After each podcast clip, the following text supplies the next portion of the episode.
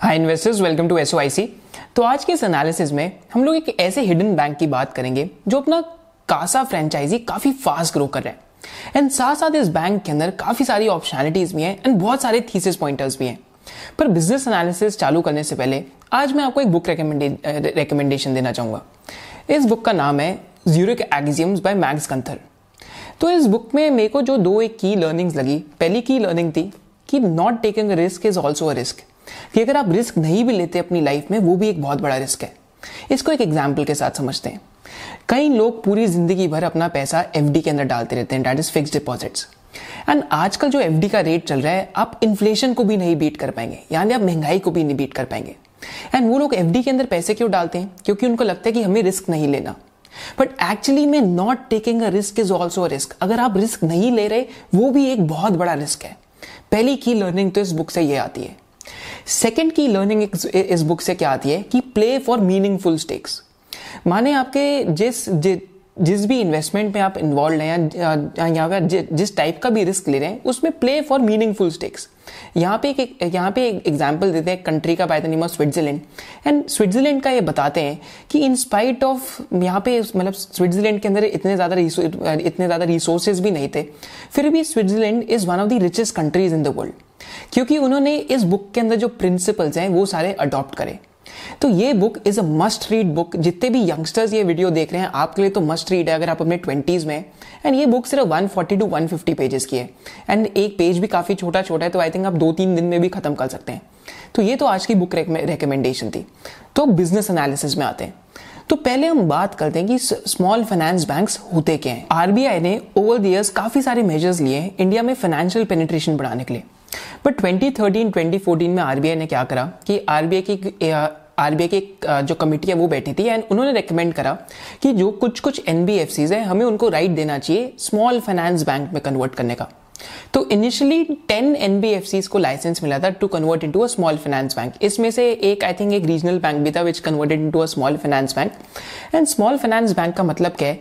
कि आप जो प्रायोरिटी सेक्टर लेंडिंग है, माने जो एरियाज़ इकोनॉमी के जो अंडर सर्व्ड है, जहाँ पे ज़्यादा क्रेडिट नहीं जाता, आप उनको क्रेडिट दीजिए।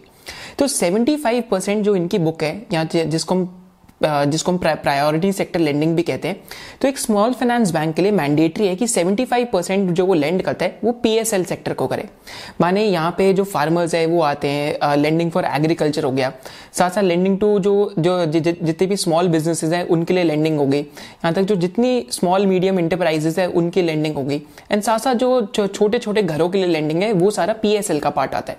तो ये तो स्मॉल फाइनेंस बैंक है।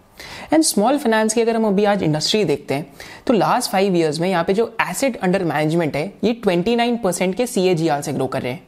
And next three to four years में इट इज़ एक्सपेक्टेड कि यहाँ पे assets under management 24 to 25 percent के सी से सी से ग्रो करेंगे। एंड साथ साथ अगर यहाँ इस टाइम पे इस टाइम पे मार्केट शेयर देखते हैं इन कंपनीज़ का तो आज जो थ्री स्मॉल फाइनेंस बैंक्स हैं वो more than 50 55 percent market share control करते हैं। तो पहला स्मॉल फाइनेंस बैंक जो है that is A U small finance bank जो 33 परसेंट मार्केट शेयर कंट्रोल करता है एसेट अंडर मैनेजमेंट में। सेकेंड है सेकेंड uh, है इक्विटा स्मॉल फाइनेंस बैंक जो 15 परसेंट के आसपास कंट्रोल करता है। एंड थर्ड है उज्जीवन स्मॉल फाइनेंस बैंक जो अगेन 15 परसेंट के आसपास मार्केट शेयर कंट्रोल करता है। तो आरबीआई का पर्पस क्या था स्मॉल फाइनेंस बैंक लगाने का? कि कंट्री के अंदर जो फाइनेंशियल पेनिट्रेशन है और डीपन होती जाए।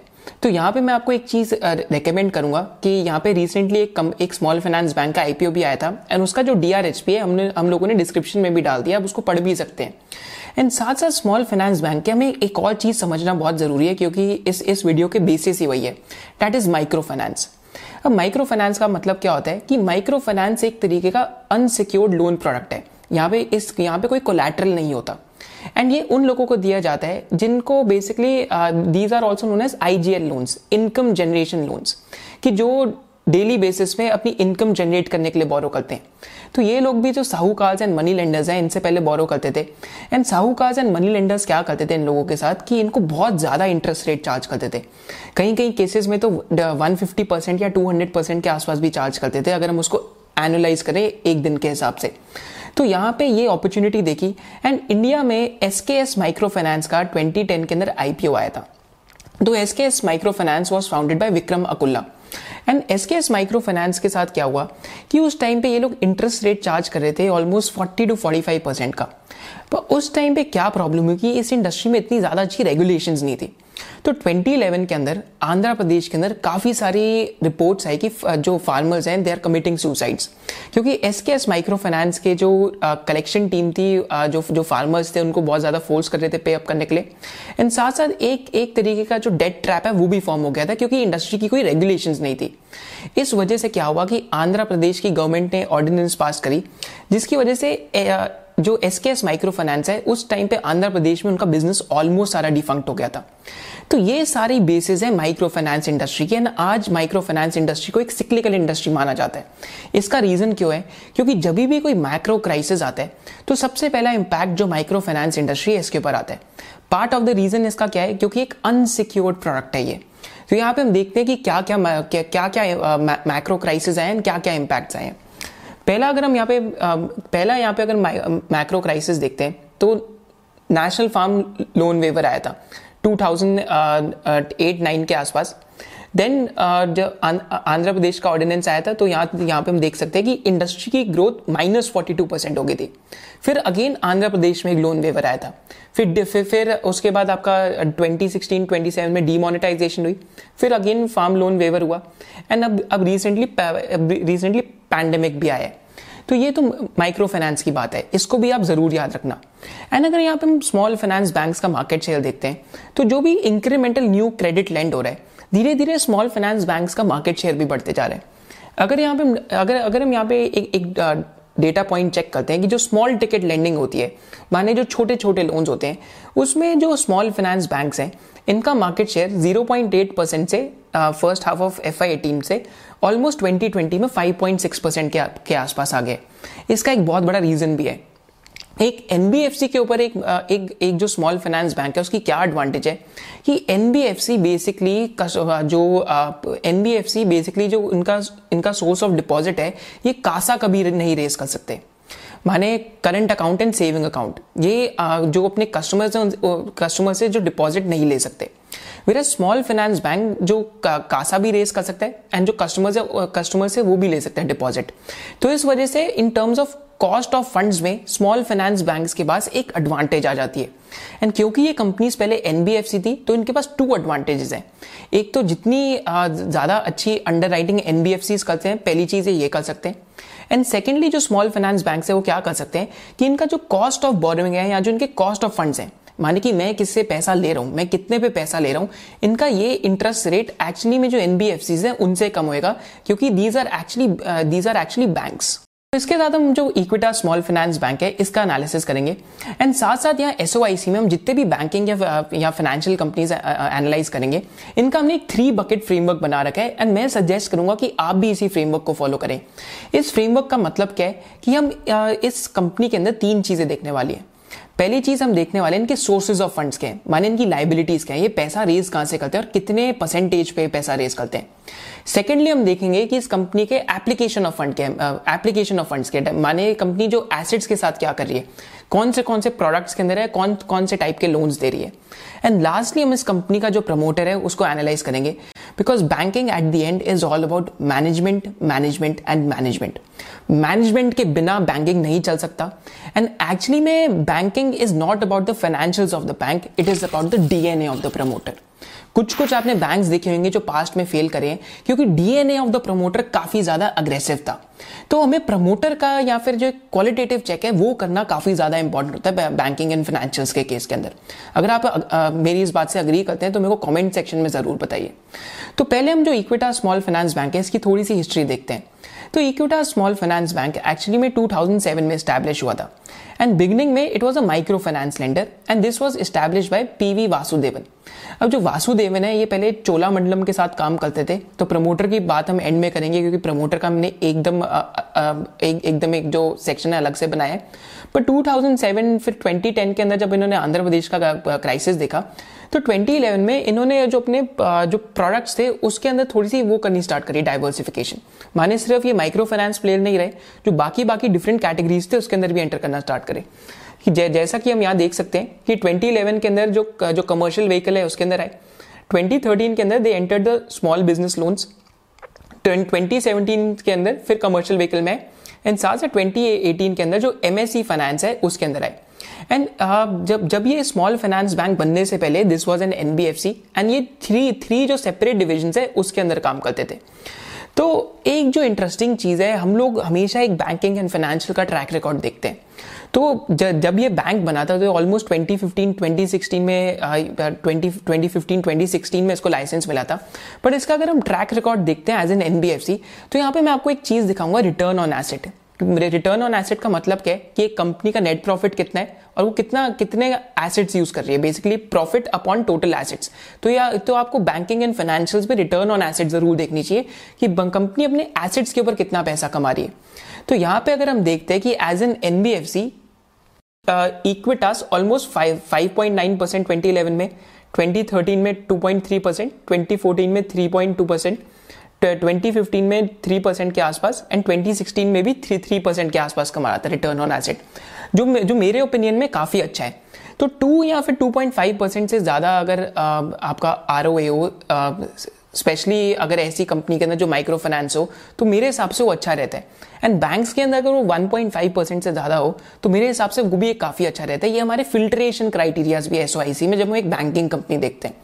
तो यहाँ पे की इंटरेस्टिंग स्ट्रैटेजी क्या रही है बैंक की? कि जब ये 2016 के अंदर इनको स्मॉल फाइनेंस बैंक का लाइसेंस मिला तो उस टाइम पे जो इनका सोर्सेज ऑफ़ फंड थे माने कहाँ से पैसा लेते थे तो अभी हम बात करने वाले फ़र्स्ट बकेट की डेट इज़ लाइबिलिटीज तो उस टाइम पे जो पैसा लेते थे, ये बैंक से लेते थे और उस वजह से इनका जो जो सोर्सेज ऑफ़ फंड्स थे, या फिर जो इनके कॉस्ट ऑफ़ फंड्स थे, वो थोड़े ज़्यादा होते थे, क्योंकि डिफरेंट डिफरेंट जो बैंक से उनसे बोरो कर रहे थे। उसके बाद जब इन, जब इनको लाइसेंस मिल गया स्मॉल फाइनेंस बैंक का तो इन्होंने ट्रांजिशन करके होलसेल डिपॉजिट्स पे आए। अब यहाँ पे समझते हैं कि लाइबिलिटीज के डिफरेंट डिफरेंट सोर्सेज होते हैं कि आप कहाँ कहाँ से एक बैंक पैसा उठा सकते हैं। एक तो एक बैंक जो दूसरे बैंक से उनसे भी ले सकते हैं। सेकंड एक बैंक जो होलसेल डिपॉजिट्स है, उनसे ले सकते हैं। होलसेल डिपॉजिट्स में मतलब जो बड़े बड़े कॉर्पोरेट्स हैं, जो बड़ी बड़ी ट्रस्ट हैं, उनसे आपने बहुत ज़्यादा डिपॉजिट ले लिया, माने 200 टू 250 करोड़ के आसपास। पर होलसेल डिपॉजिट में क्या होता है प्रॉब्लम कि बहुत ज़्यादा स्टिकी नहीं होती। माने ये लोग बेसिकली जो यील्ड है उसको चेज कर रहे होते हैं कि सबसे ज़्यादा जहाँ पे मेरे को इंटरेस्ट रेट मिल जाए। फिर थर्ड जो सोर्स होता है आपका डेट इज़ कासा माने करंट अकाउंट और saving account that is CA and SA ये सबसे अच्छा और सबसे ज़्यादा सबसे ज़्यादा स्टिकी सोर्स ऑफ़ फंड होता है। क्योंकि अगर आप अपने आप से पूछिए, अगर आप एक बैंक में करंट अकाउंट खुलवाते हैं तो आप उसको बहुत रेयरली बंद कराएँगे। जैसे मेरा एक सेविंग्स अकाउंट खुला हुआ है पंजाब एंड सिंध बैंक में। Uh, मैंने I think last three four years से यूज़ भी नहीं करा फिर भी उसमें मेरे कुछ फिफ्टीन ट्वेंटी थाउज़ेंड पड़े हुए हैं। एंड मैं वहाँ पे बंद करवाने नहीं जाता क्योंकि बंद करवाने का भी अलग ही एक पूरा पूरा प्रोसेस होता है। तो का एंड सा बहुत ज़्यादा एक स्टिकी सोर्स ऑफ़ फंड होता है। फिर एक और सोर्स ऑफ़ फंड क्या होता है? डेट इज़ टर्म डिपॉजिट्स तो टर्म डिपॉजिट्स भी एक काफ़ी अच्छा सोर्स ऑफ़ फंड है but term deposits usually CASA से महँगा होता है। तो कासा सबसे सस्ता सोर्स ऑफ़ फंड होता है। तो यहाँ पे हम एक स्ट्रैटेजी देखते हैं इक्विटा स्मॉल फाइनेंस बैंक की। तो इक्विटा स्मॉल फाइनेंस बैंक ने रिसेंटली जो कोटक बैंक में उनके एक फॉर्मर एम्प्लॉय थे by name of by the name of Murali Vaidyanathan उनको भी पोच कर लिया आई थिंक उनको हायर करा था। एंड जो मुरली वैद्यनाथन है, उन्होंने यहाँ पे बहुत ज़्यादा डिजिटल इनिशिएटिव्स लिए, जिसकी वजह से यहाँ पे इनका कासा रेशियो काफ़ी ज़्यादा बिल्ड होते जा रहे हैं। क्योंकि कोटक बैंक की अगर हम कासा की स्ट्रैटेजी देखें तो कोटक ने भी क्या करा था कोटक ने भी क्या करा था कि अपने जो से, जो सेविंग्स अकाउंट है उसमें इंटरेस्ट रेट ज़्यादा ऑफ़र करा था। इक्विटास भी इस टाइम पे सेम स्ट्रैटेजी इंप्लीमेंट कर रहे हैं। पर साथ साथ इनके जो साथ साथ जो इनके डिजिटल इनिशिएटिव्स हैं वो भी का, का, काफ़ी ज़्यादा स्ट्रांग है।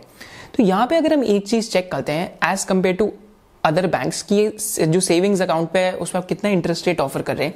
तो आ, बाकी बैंक से कंपैरिजन करो तो इक्विटास ऑलमोस्ट सेवन परसेंट के आसपास ऑफ़र कर रहे हैं।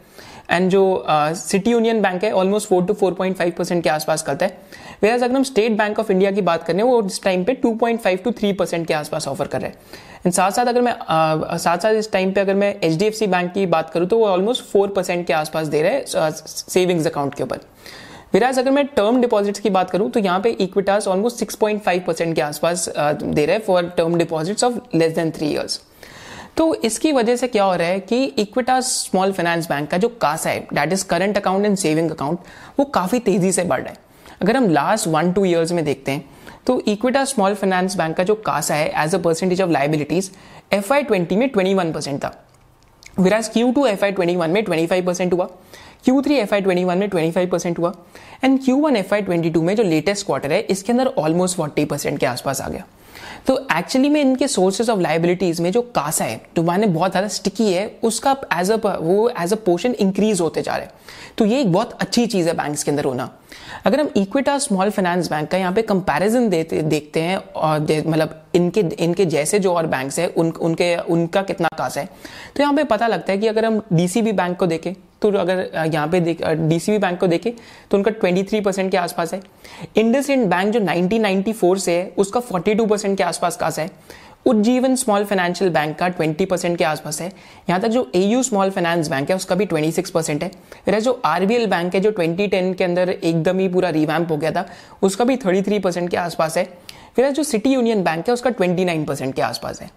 अब इस वजह से क्या हो रहा है कि इनका जो कॉस्ट ऑफ़ फंड्स है, माने लाइबिलिटी साइड पे जो मेरे कॉस्ट ऑफ़ फंड्स है, वो over a period of time घटते जा रहे हैं। आई थिंक लेटेस्ट क्वार्टर में ऑलमोस्ट 6.8 टू 6.9 परसेंट के आसपास आ गए ऑलमोस्ट 8.3 8.4 परसेंट से, जो एक काफ़ी इंप्रेसिव चीज़ है। अब ये इंप्रेसिव चीज़ क्यों है? क्योंकि मैंने आपको बिगनिंग ऑफ़ द वीडियो में बताया था कि जो स्मॉल फाइनेंस बैंक है एक्चुअली में एनबीएफसी के साथ भी कम्पीट कर रहे हैं। एंड क्योंकि एनबीएफसी कासा नहीं रेज कर सकती तो एनबीएफसी के कंपैरिजन में इनका जो कॉस्ट ऑफ़ फंड है एनबीएफसी से कम होते जा रहे हैं। यहाँ पे जो सिमिलर एनबीएफसी है, उनके साथ अगर हम इनके कॉस्ट ऑफ़ फंड्स का कंपैरिजन देखते हैं then we get to know कि अगर हम यहाँ पे जो इंडो स्टार है, उसका अगर हम कॉस्ट ऑफ़ फंड्स देखें तो 9.4 परसेंट के आसपास है। यहाँ तक जो श्रीराम ट्रांसपोर्ट फाइनेंस है, उसका 7.5 परसेंट है। महिंद्रा एंड महिंद्रा फाइनेंस का 7.7 परसेंट है। इक्विटास का 6.97 परसेंट है फिर चोला मंडलम का 6.1 परसेंट है। चोला मंडलम क्लियरली एक आउटलायर है, क्योंकि मेरे ओपिनियन में Bajaj Finance and Muthoot Finance के बाद अगर इंडिया में कोई एनबीएफसी है जिसने वेल्थ क्रिएशन करी है, जो बहुत ज़्यादा अच्छी है that is Cholamandalam only and अगर हम यहाँ पे पूरा सोर्स ऑफ़ लाइबिलिटीज देखते हैं तो इक्विटा स्मॉल फाइनेंस बैंक में, जैसे हमने पहले भी बात करी थी ऑलमोस्ट जो eighty percent of of liabilities है that is coming from TDs and CASA माने टर्म डिपॉजिट और कासा बाकी सारे जो सोर्सेज हैं बेसिकली रीफाइनेंस से आ रहे हैं, जो सबॉर्डिनेट डेटा इन सबसे आ रहे हैं बट आई थिंक ये हमारे लिए बहुत ज़्यादा मैटर करते हैं। अगर आपको डिफरेंट डिफरेंट इंडस्ट्रीज़ के की वेरिएबल सीखने क्योंकि बैंकिंग एंड फाइनेंस के हमने जितने भी डिफरेंट की वेरिएबल्स हैं दिसंबर के अंदर हमने ऑलमोस्ट एक three three and half to four hours का वेबिनार करा था, जिसके अंदर हमने उस टाइम पे Aavas finance Bajaj finance Canfin homes इन सारी कंपनीज़ की बात करी थी। उसके अंदर हमने सिखाया था। एंड साथ साथ अगर आपको एस की लाइव क्लासेस अटेंड करनी है, जैसा अगर यहाँ पे आप अक्टूबर का अक्टूबर का स्केड्यूल देख सकते हैं कि थर्ड अक्टूबर को हमारी क्लास है on how to create your own portfolio and साथ साथ पोजिशन जो पोजिशन साइजिंग है, वो कैसे मैटर करती है। साथ साथ जो नाइन्थ अक्टूबर है, उसमें हमारी एक बुक रीडिंग की भी क्लास है। सिक्सटीन अक्टूबर को फिर हमारी एक बुक रीडिंग की क्लास है। एंड थर्टी अक्टूबर को हमारा एस स्टूडेंट्स के लिए वेबिनार भी है on the real estate sector जो कि हमें लगता है is on a cusp of the turn around so ace membership के अंदर जितने भी जितने भी पुराने वेबिनार्स हैं एंड एस मेंबरशिप के अंदर जितना भी इंटेंसिव कोर्स का मटेरियल है, माने फाइनेंशियल रेशियोज या डिफरेंट डिफरेंट सेक्टर्स के अंदर आपको क्या चीज़ें देखनी चाहिए all of that is included along with a proprietary checklist जिससे आप डिफरेंट डिफरेंट स्टॉक्स के अंदर चेकलिस्ट लगा के आप उनको एनालाइज कर सकते हैं। Link to the membership is given in the description below now coming coming back to Equitas small finance bank तो अभी हमने इसकी जो लाइबिलिटीज है, उसकी बात करी। कि कैसे अपने पीयर्स से ये सुपीरियर है लाइबिलिटीज में एंड कैसे कैसे ये एनबीएफसी से भी सुपीरियर है कुछ एस्पेक्ट्स में। क्योंकि अंडर राइटिंग क्वालिटी इसके पास एनबीएफसी वाली है वैसे जो उसके कॉस्ट ऑफ़ फंड्स हैं वो बैंक्स वाले हैं। तो इस वजह से यहाँ पे सुपीरियर एडवांटेज है।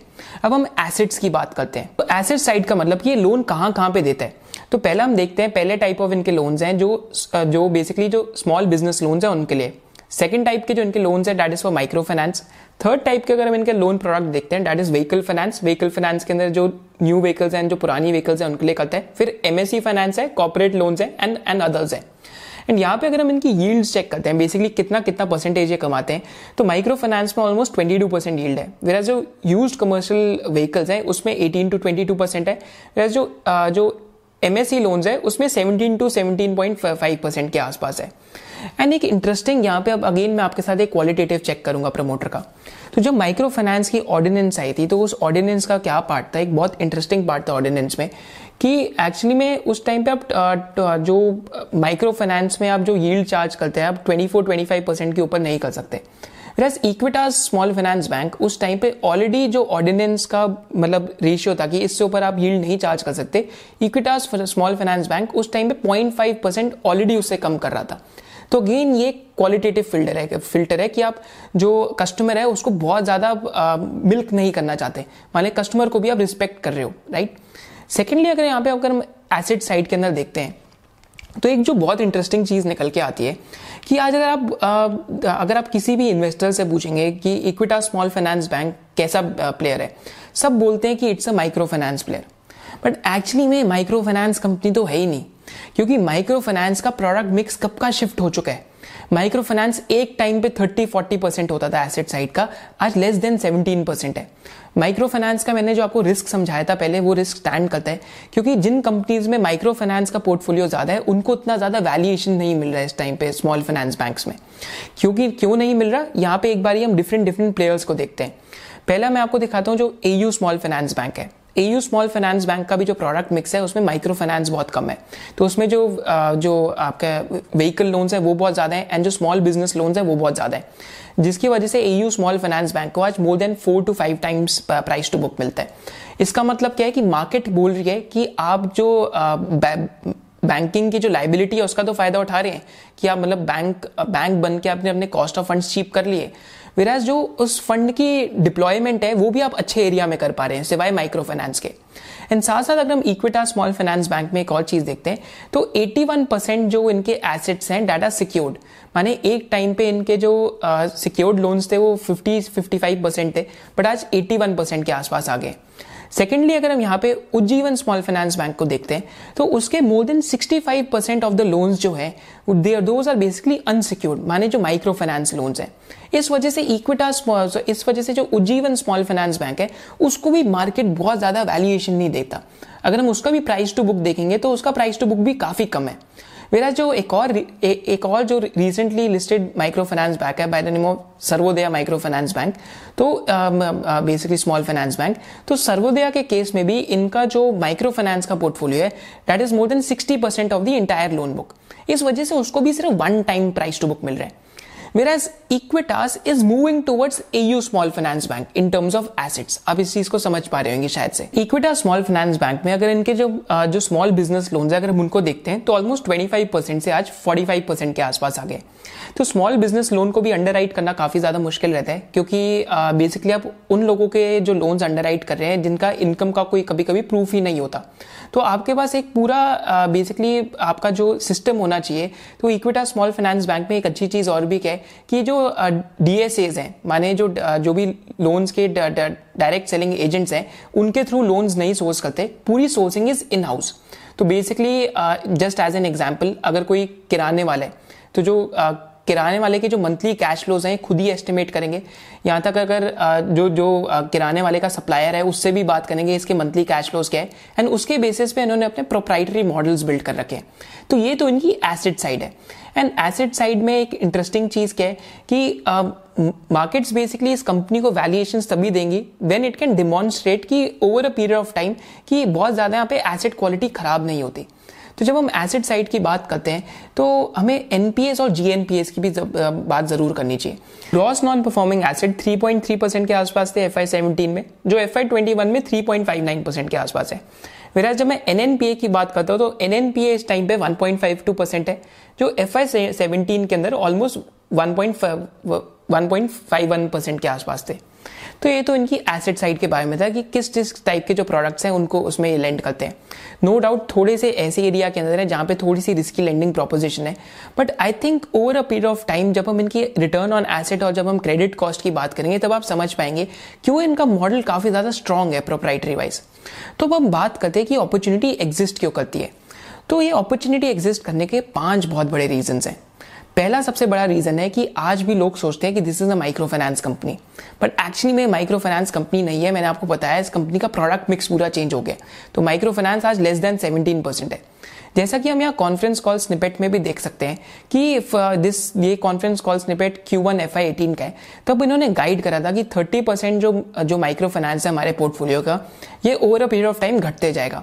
जो आज हमें देख भी रहे कि हम देख भी पा रहे हैं कि लेस देन सेवनटीन परसेंट हो गए सो दिस इज़ की management is walking the talk secondly अगर हम यहाँ पे चीज़ देखते हैं कि अपॉर्चुनिटी अपॉर्चुनिटी एग्जिस्ट क्यों करती है तो सेकेंड मेन रीजन क्या है कि एक्चुअली में मल्टीपल हेडविंड्स रहे हैं इस इंडस्ट्री के अंदर लास्ट थ्री फोर ईयर्स में। क्या क्या हेडविंड्स रहे हैं? कि एक तो डीमोनेटाइजेशन हुआ फिर एक एक साइक्लोन एक एक साइक्लोन गाजा आया क्योंकि त, जो तमिलनाडु है इनकी one of the main geographies है तो वहाँ पे साइक्लोन आया था तो वो भी एक रिस्की था।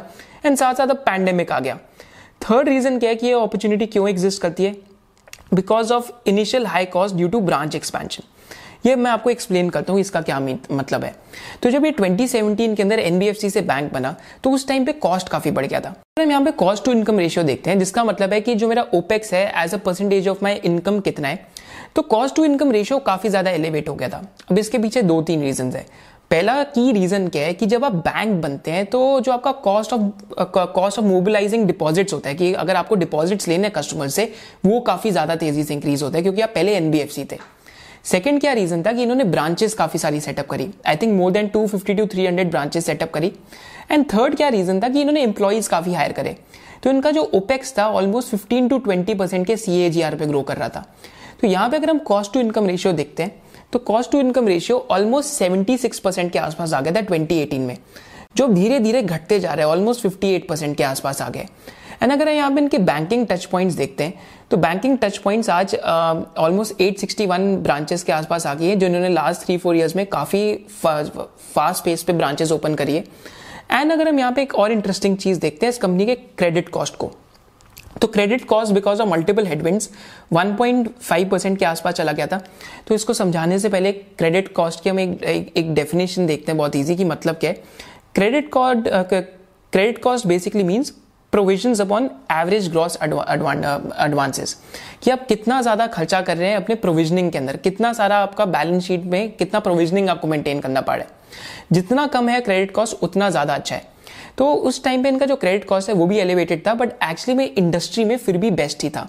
तो ये तीन चार रीजन है जिसकी वजह से इनकी जो रिटर्न रेशियोज थी, वो काफ़ी ज़्यादा सप्रेस थी। एक यहाँ पे और भी रीजन है जिसकी वजह से अपॉर्चुनिटी एग्जिस्ट करती है। क्योंकि इस चीप वैल्यूएशन पे अच्छी क्वालिटी का बैंक यूजुअली मिलना नहीं चाहिए। कि एक एनबीएफसी और बैंक की जो अकाउंटिंग होती है, उनमें फ़र्क होता है। तो इस बार जब Q one F I twenty two के नंबर्स आए तो एक्चुअली में इक्विटा स्मॉल फाइनेंस बैंक को अपने पोर्टफोलियो में थोड़ी सी रीस्ट्रक्चरिंग करनी पड़ गई थी। उसके पीछे क्या रीजन है कि चोला मंडलम और अगर हम श्रीराम ट्रांसपोर्ट फाइनेंस को देखें तो बेसिकली इनके पियर्स हैं। वेराज उनके नंबर्स भी सिमिलर ही थे बट उनमें एक अकाउंटिंग ट्रीटमेंट में डिफरेंस था। मैं आपको समझाता हूँ, अगर आप समझना चाहते तो। तो पहला फ़र्क यह है कि जब भी 90 डेज़ के आसपास अगर आपका कस्टमर एक भी अगर आपको ई e नहीं पे करता तो basically that asset becomes a non performing asset पर बैंक के केस में क्या होता है, अगर 90 डेज़ में अगर एक सिंगल एक सिंगल इंस्टॉलमेंट भी पे होती है, फिर भी आपको उसको नॉन परफॉर्मिंग एसेट दिखाना पड़ेगा, क्योंकि सारी ई नहीं पे हुई। वेराज एनबीएफसी के केस के अंदर क्या है, अगर 90 डेज़ के अंदर एक भी सिंगल मंथली इंस्टॉलमेंट पे हो जाती है तो आप उसको स्टैंडर्ड एसेट दिखा सकते हैं, माने आप उसको नॉन परफॉर्मिंग एसेट नहीं दिखाना पड़ेगा। मेरे ओपिनियन में चोलामंडलम, श्रीराम ट्रांसपोर्ट फाइनेंस और इस कंपनी के रिजल्ट्स में इतना फ़र्क नहीं था, पर क्योंकि अकाउंटेंट अकाउंटिंग ट्रीटमेंट में फ़र्क था, इस वजह से इस कंपनी को काफ़ी ज़्यादा रीस्ट्रक्चरिंग दिखानी पड़ी एंड एनपीएस भी ज़्यादा दिखाने पड़ गए। तो ये भी एक की इंसाइट है जो आई थिंक काफ़ी कम इन्वेस्टर्स आई थिंक इसके, इस परस्पेक्टिव के थ्रू सोच रहे हैं।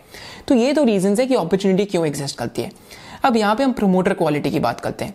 तो प्रमोटर क्वालिटी तो यहाँ पे हमने जैसे बात करा वासुदेवन है।